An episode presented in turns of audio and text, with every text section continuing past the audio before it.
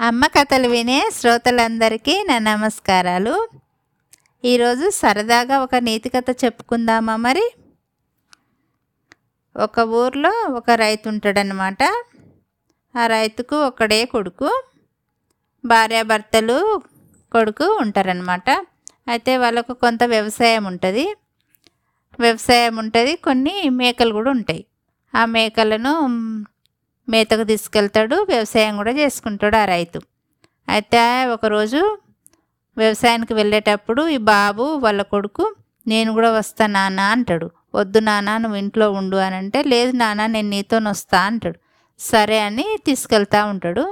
తీసుకెళ్ళేటప్పుడు ఈ మేకలను కూడా తీసుకెళ్తాడు అనమాట మేకలను వాటికి మేత తింటే పక్కకు తండ్రి వ్యవసాయం చేసుకుంటా అని చెప్పేసి వెళ్తాడు. అక్కడ దగ్గరలో ఉన్న ఒక చెట్టు దగ్గర ఈ కొడుకును కూర్చోబెట్టి మేకలను అవి గడ్డి తింటా ఉంటాయిగా మేత అవి తింటా ఉంటే చూస్తూ ఉండు నాన్న వేరే ఏదైనా జంతువు వచ్చేది ఉంటే నాన్నోయ్ అని పిలువు నేను వస్తా. నేను దగ్గరలో కనబడే అంత దూరంలోనే కదా నేను ఇప్పుడు వ్యవసాయం చేసేది అని ఆ పొలంలోకి పనులు చేసుకుంటా ఉంటాడు తండ్రి. ఈ బాబుని చెట్టు దగ్గర కూర్చోబెట్టి ఆ మేకలు మేత వేస్తూ ఉంటాయి అన్నమాట ఈ బాబు ఏం చేస్తాడు కదంటే మా నాన్న మరి పిలిస్తే వస్తాడా రాడా? అని చెప్పేసి సరదాగా నాన్నో పులొచ్చింది నాన్నో అని అనగానే ఈ తండ్రి ఏం చేస్తాడంటే అమ్మో నా కొడుకు దగ్గరికి మేకల దగ్గరికి పులి వచ్చింది అని చెప్పేసి రాండు రో రాండు రాని పక్కలకు ఉన్న పొలంలో ఉన్న రాముడు రంగుడు అని అందరిని పిలిస్తే వాళ్ళందరూ వస్తారండి మిగతా పక్కలకు ఉన్న రైతులు చుట్టుప్రక్కల వ్యవసాయం చేసుకునే రైతులు ఉంటారు కదా అందరు కలిసి తల ఒక కర్ర పట్టుకొని పూలు వచ్చిందట చూద్దాం అని వచ్చేసరికి ఏంటి?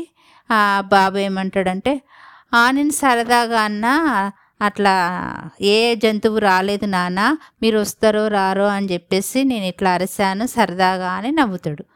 ఈ పిల్లగాడు ఇట్లా అంటాడు ఏంటంటే ఇంకొకసారి అట్లా అనకు మేము పనులు అందరి అందరం అన్ని పనులు మార్చుకొని వచ్చేసాం కదా మా పనుల్లోకి మేము వెళ్తాను.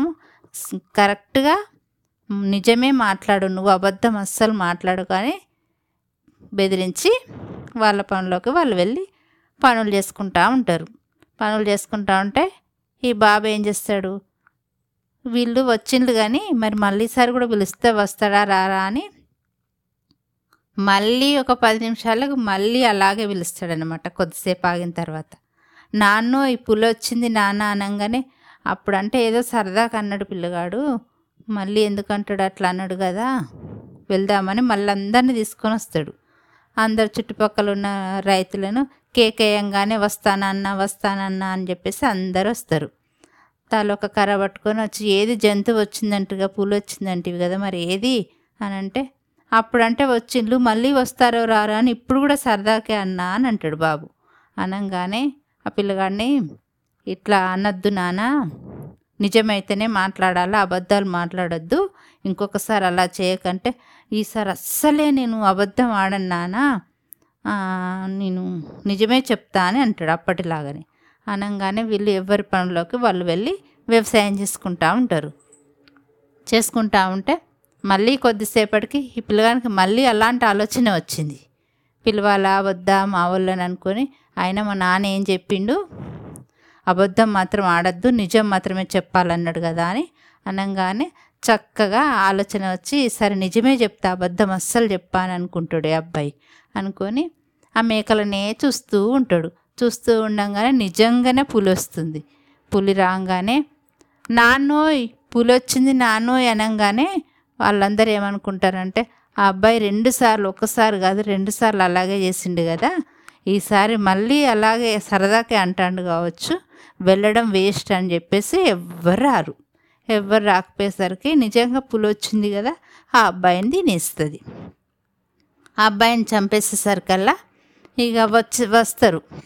వచ్చి చాలాసేపటికి మా ఈ పిల్లగాడు ఏం పిలుస్తలేడేంటి మరి? అసలు విషయం ఏంది? ఇంతకుముందు పిలిచినప్పుడు మనం వెళ్ళలేదు కదా మరి? నిజంగా మరి పిలిచింది నిజమా అబద్ధమా అని అందరు వచ్చి చూసేసరికి అబ్బాయి చనిపోయి ఉంటాడు. చనిపోయి ఉండి సరికి అప్పుడు తండ్రి బోరున విలవిల ఏడుస్తూ ఉంటాడు. ఈ ఆ దుఃఖం అనేది తండ్రికి ఎంత ఉంటుంది? చెప్పతరం కాంది కదా. అసలు ఈ కథలో ఉన్న నీతి ఏంటంటే అబద్ధం అనేది ఎప్పుడూ ఆడద్దు నిజం మాత్రమే చెప్పాలి. నువ్వు నిజం చెప్పినా కూడా అబద్ధం అనుకున్నారు కదా? అది విషయం. ఏంటంటే ఎవరైనా కూడా అబద్ధం అనేది ఎట్టి పరిస్థితుల్లో ఆడద్దు. నిజం మాత్రమే చెప్పాలి.